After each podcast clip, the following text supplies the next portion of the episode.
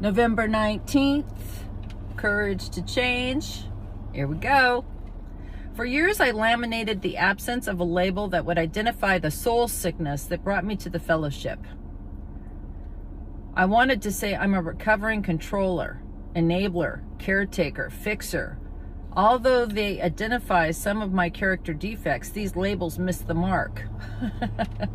I'm not sim simply seeking recovery from one limitation or problem. The goal I'm striving for as Al Anon is an overall sense of wellness. My pursuit of this goal began by seeking recovery from the way a loved one's alcoholism has affected my life. But today, Al Anon offers me even more. As I heal and grow, I find that it's no longer enough simply to survive. The principles and tools that brought me this far can help me to create an increasingly rich and fulfilling life. Today, when I say I'm grateful for a member of, I'm a grateful member of Al-Anon, I'm not zeroing in on one particular problem, but rather participating in a whole host of solutions that can lead to emotional, physical, and spiritual health. Today's reminder, as I continue on the never-ending path of spiritual progress, I will expand my view of recovery. I love this reading. I love this reading. This is exactly the truth. Not just with Al Anon, with Nar-Anon, with NA, with AA. I mean, especially like I tell people all the time that come to Alcoholics Anonymous, you might have come for the drinking, but you're going to stay for your thinking right? And it's the same with Al Anon. You might have come because of somebody's behavior, somebody's uh, drinking, somebody's using, somebody's gambling, right?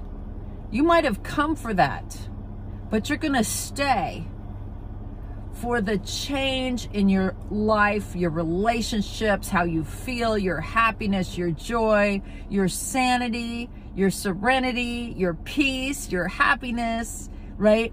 Everything is going to improve in your life. And you came thinking it was about Joe, you know, Joe mama, you know, my mama, my dad, my kids, my, you know, whoever it is that's my qualifier. I hate that word, qualifier. Um, because I don't need a qualifier to be here. I need to be here. It's apparent to me. The qualifiers keep changing uh, you know, changing their masks. Do you know what I mean? Like I could get, I could come here because of my husband's drinking and my husband could get sober and I will change my qualifier now becomes my daughter, right? Okay, now she's doing really well. So my qualifier becomes uh, the woman at work who I have just taken over her life and told her how to live her life, right? All of a sudden, it's not the person anymore. It's me. And I got to change.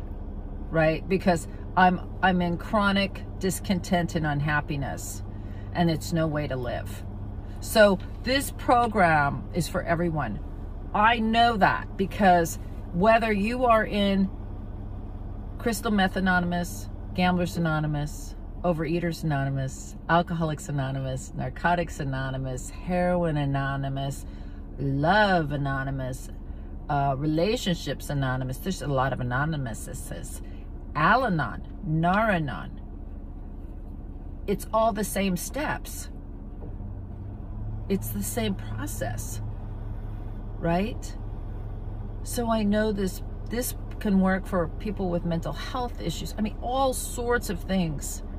All sorts of things. If you're coming out of an abusive relationship, if you're, you know, uh, a narcissist survivor. You know what I mean? If you are ah, anything, these steps will help. A spiritual mode of living is the best health restorative, that's for sure.